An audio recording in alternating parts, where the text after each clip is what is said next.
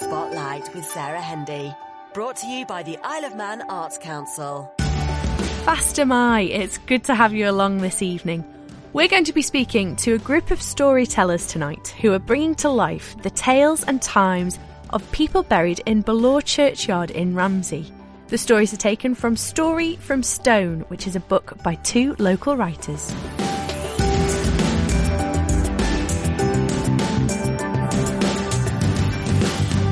Now, if you can't hang around to the end of the programme, don't worry. You can always find Spotlight as a podcast. Just head to manxradio.com, hit podcasts, and select Spotlight. And today's episode will be available just after half past six. Now, this evening we're talking to a group who've been supported by Culture Vannin Story from Stone is a book by local writers Kim Neen and Vicky Lloyd West, and it's been illustrated by Joe Davies. The book's due to be released this Saturday, October the 10th, so do keep an eye out in uh, the Snug in Ramsey and both branches of the Bridge Bookshop as well, where that will be available for $14.99 from this Saturday. Now, the book weaves together stories, life histories, and illustrations inspired by the real lives of the people buried at Ballure Chapel in Ramsey. Now, this is somewhere where people from other places were generally buried. It's a really interesting collection of people. And to celebrate the book's launch, a whole host of local talent will be sharing readings, poetry, and music to bring these stories to life at the launch event this Friday. Now, before we get too excited, I'm afraid the event has sold out now. However, director James Beattie, in the conversation you're just about to listen to, he sounds pretty keen to stage a repeat performance, so do watch this space. I joined the team at a rehearsal and spoke to writers Vicky Lloyd West and Kim Neen, who've written this book together, and director James Beattie, who is coordinating the performance. So I spoke to them before I took a turn about the room to speak to some of the performers, including Jackie Murray Grace, who's written a poem especially for the occasion.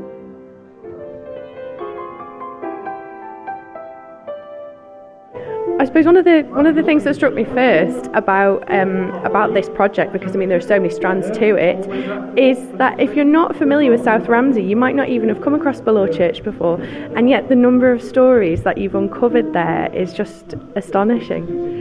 I think even people that are familiar with that area of the town, um, somehow Ballure Chapel, you know, it's so secluded, it's in such a tucked away little spot that even people that have lived there for years don't even know it exists. But certainly, you know, generations of children have played in Ballure Chapel.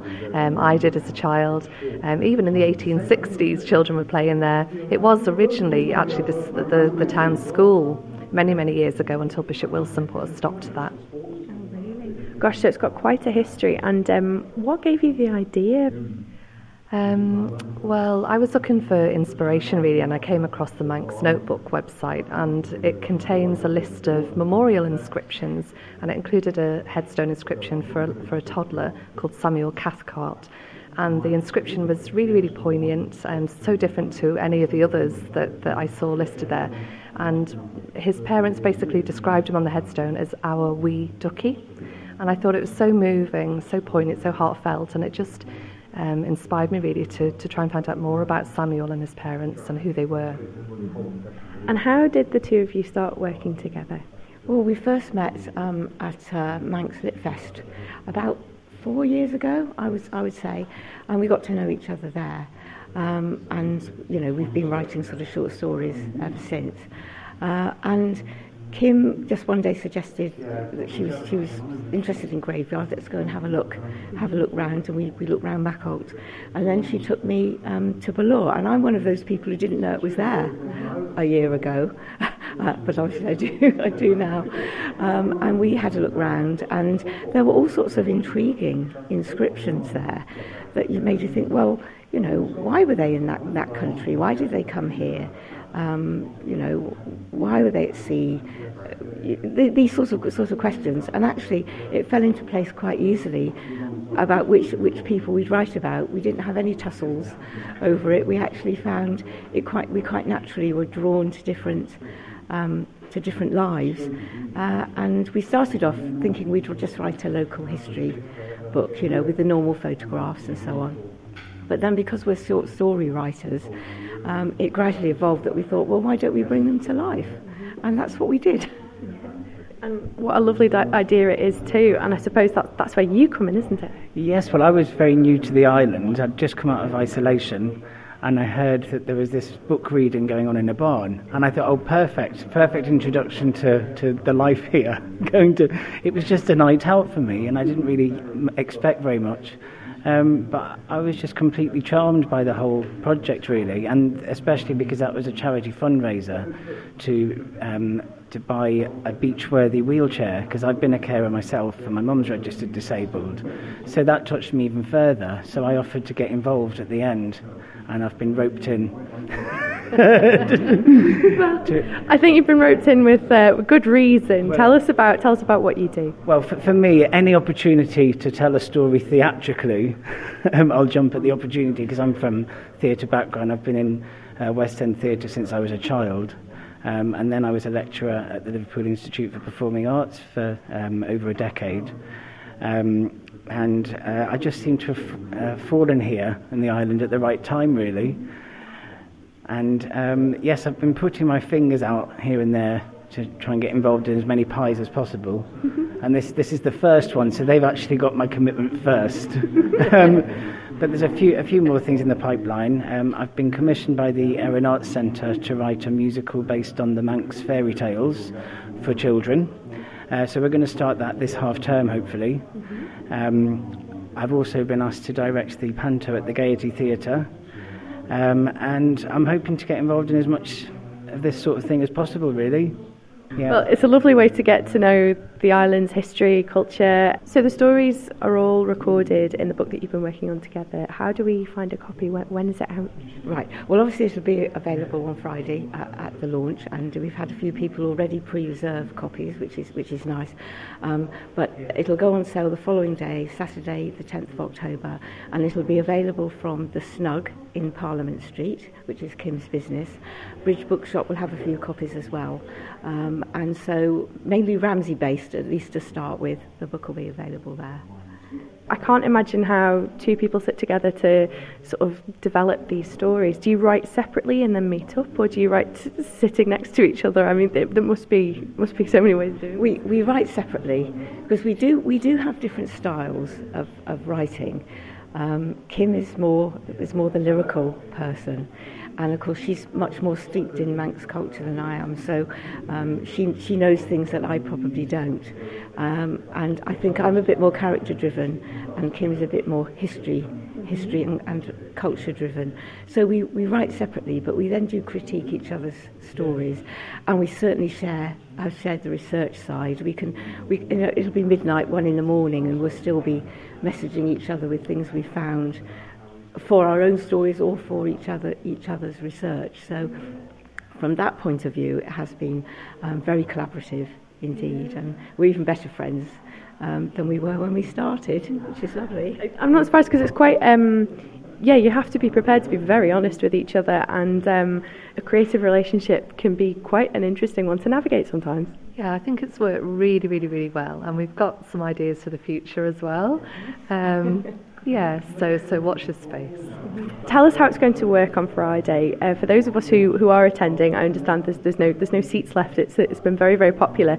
But um, what can we look forward to? And for those who can't attend, what might there be on the horizon that we can sort of stay tuned for? Okay, well, we're really, really excited that Jacqueline Murray Grace has written a poem especially for us about um, Ballure Chapel. So Jackie's going to kick off the evening with that. Um, that's a real coup for us. You know, we can't wait. We can't wait to hear that. It's going to be fantastic. She's a great performance poet, and then basically our audience are going to be introduced to some of the some of the residents of Ballure, some of the people that, that are buried there. We've got a fantastic cast who are going to bring those people to life uh, with the help of James. Um, and then we're going to do some short readings from the book as well. There's also going to be some great music, um, some Victorian music, which Dilys Sari is going to sing for us, and Simon Smart too.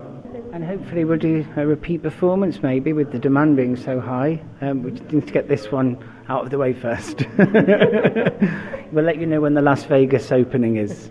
yeah, I want to mark that in my diary, so do keep me in the loop. Thank yeah. you. So, Jackie, I've been told that you have written a poem especially for this event.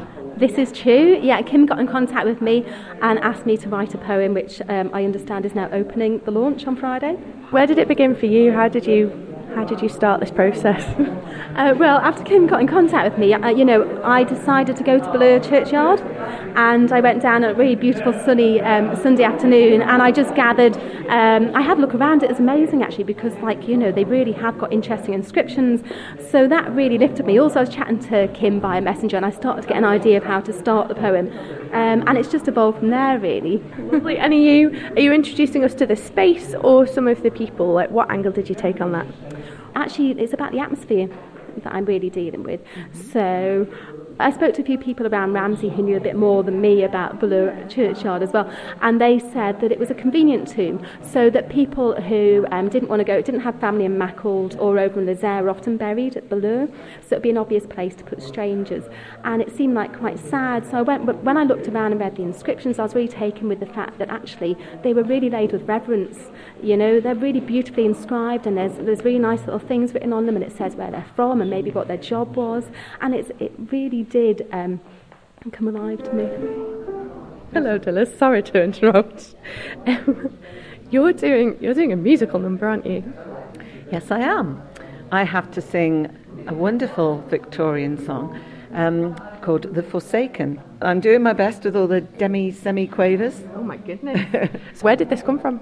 Well, I'm playing uh, Mary Elizabeth Dunbell, and she was actually a singer in Ramsey in around about 1860, and she sang at charity functions. So, who better for the part than somebody who was often singing at charity functions in Ramsey? Well, it actually could have been me or your mum, really, couldn't it? um, how did the song come about? Is this something that she wrote herself, or she used to perform? Or apparently, this is something that she used to perform, and it ties in with a story that Vicky has written about the character. So you'll have to uh, buy the book and find out all about the character and why she was singing this song and the implications of it. Oh gosh, sounds rather mysterious. Can't wait. Thank you, Dilys.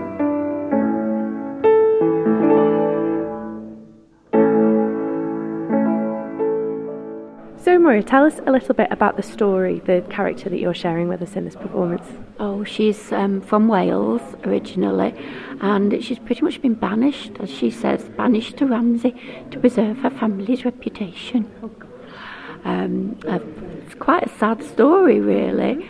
Um, she's got mental health problems.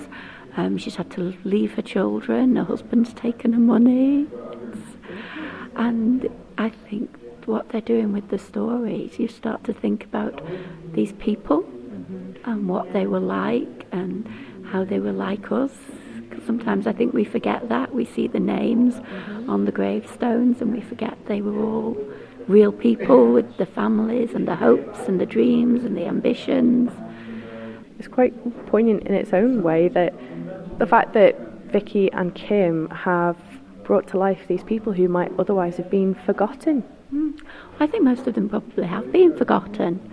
Um, there's a saying is that, that uh, as long as someone speaks your name, you're never truly gone. So in a way, it's bringing these people back it is a wonderful thing that I think they've done with these and the, the variety of stories and the different people, um, all the strangers who've come to the Isle of Man for so many different reasons, some good, some not so good, some who never actually set foot on the island but are buried here. It's a, it's a strange thought, isn't it? So Simon, tell us tell us about the story that you're telling. Well, I'm playing the part of a headmaster who is, has a strong belief in discipline. That's the word. And you can see this here. This is my uh, my tawse, which is a kind of leather whip sort of thing, which is what he used to enforce discipline at Ramsey Grammar School Crikey. in uh, 1838, I think it is. Mm-hmm.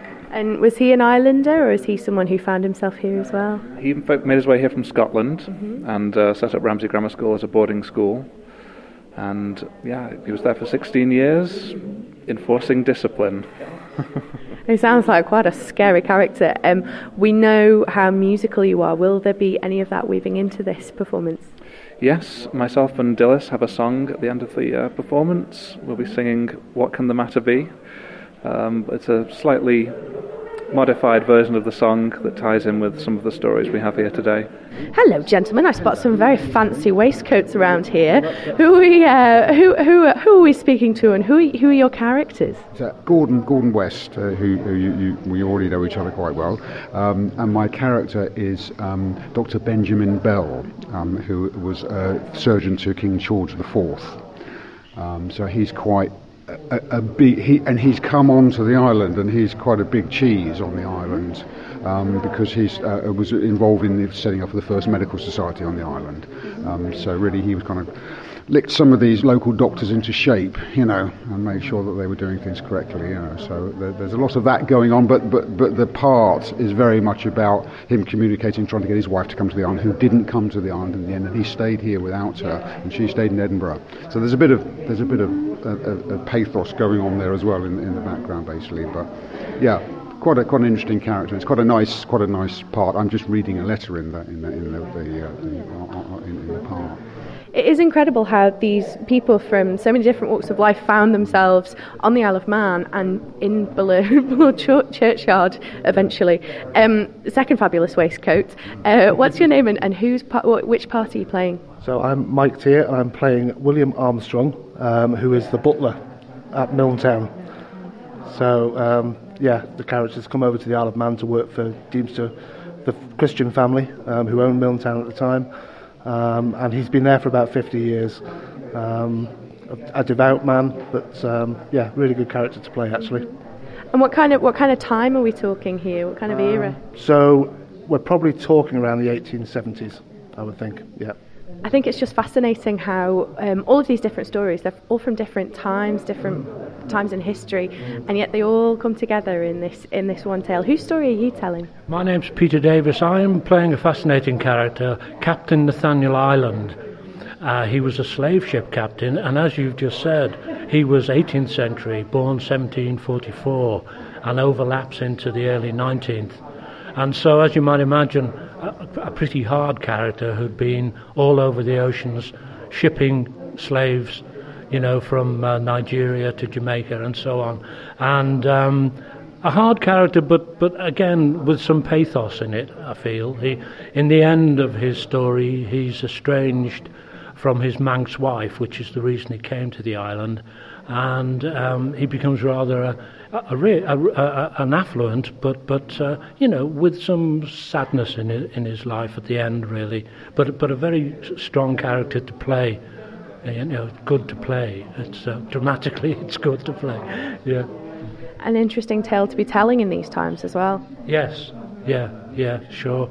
Yeah. So all in all, as, as, you say, I mean, you know, the it's been a great project of Kim and Vicky's to resurrect literally these people none of us would have known much about them except local historians, and I think it's. Uh, it's, I'm really proud to be part of that, you know, to give somebody another life for a bit. I, I do think that, that one of the great assets about, about this approach is the fact that it's showing the, the Manx view of the wider world within the context of history. The you know, it's, it's, almost impossible not to concentrate entirely on Manx history, and there's, there's plenty there to, to, to, to work on.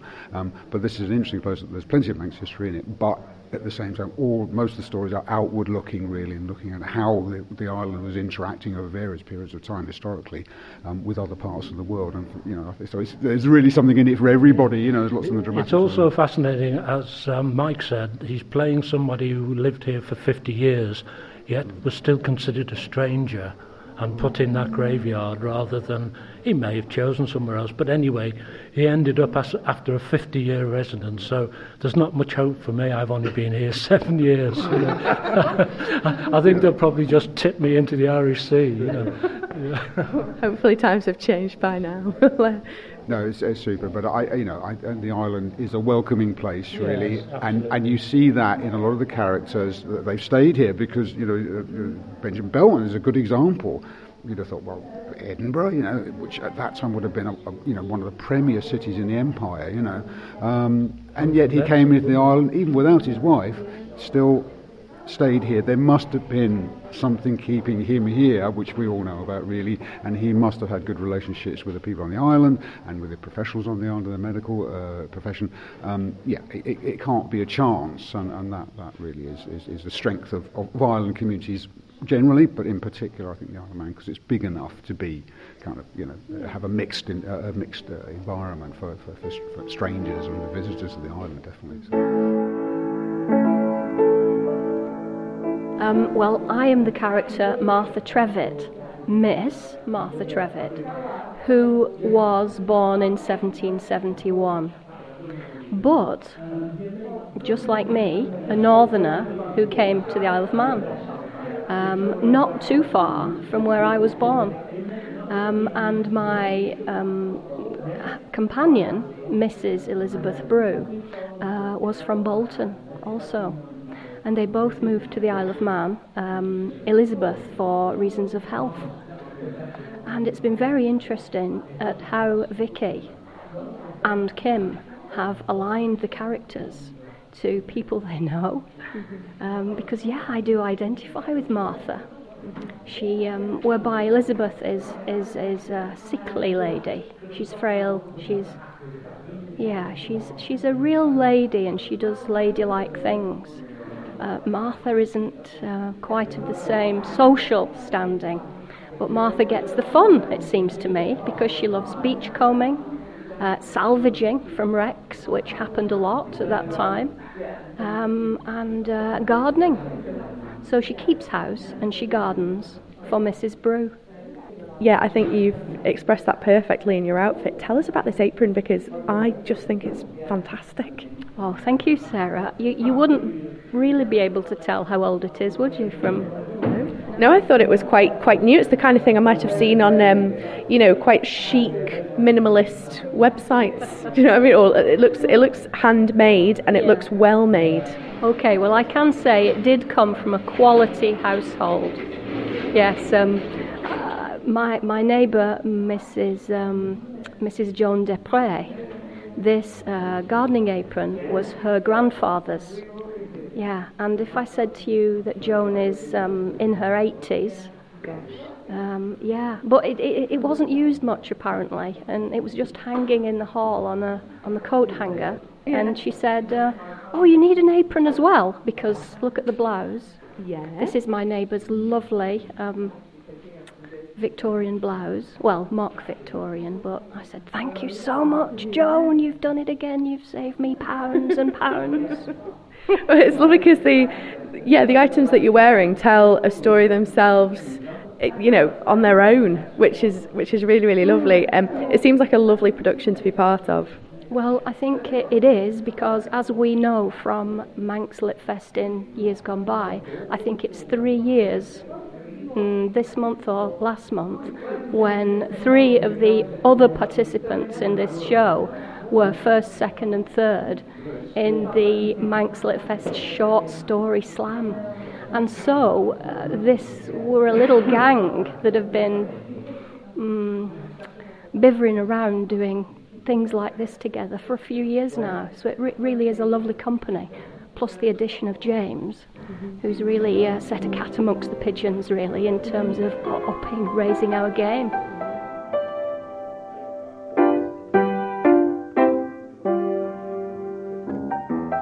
And it's really easy to keep up to date with Story from Stone on Facebook. Just pop it in the search bar and request to join the group. And to reserve a signed copy of the book, email storyfromstone at gmail.com. It will be priced at $14.99 and as I said earlier, you can buy the book when it's released on Saturday from the Snug in Ramsey or the Bridge Bookshop in Port Erin or in Ramsey. Now, normally I'd say join me next week, but next Wednesday and the Wednesday following, join Dolin Mercer, who'll be speaking to Manx Radio's rising star William King as he adjusts to life as a university fresher at the University of York in these very strange times, lockdown, restrictions, you name it. So, from me, until the 28th, have a lovely creative few weeks. Slane lhiu.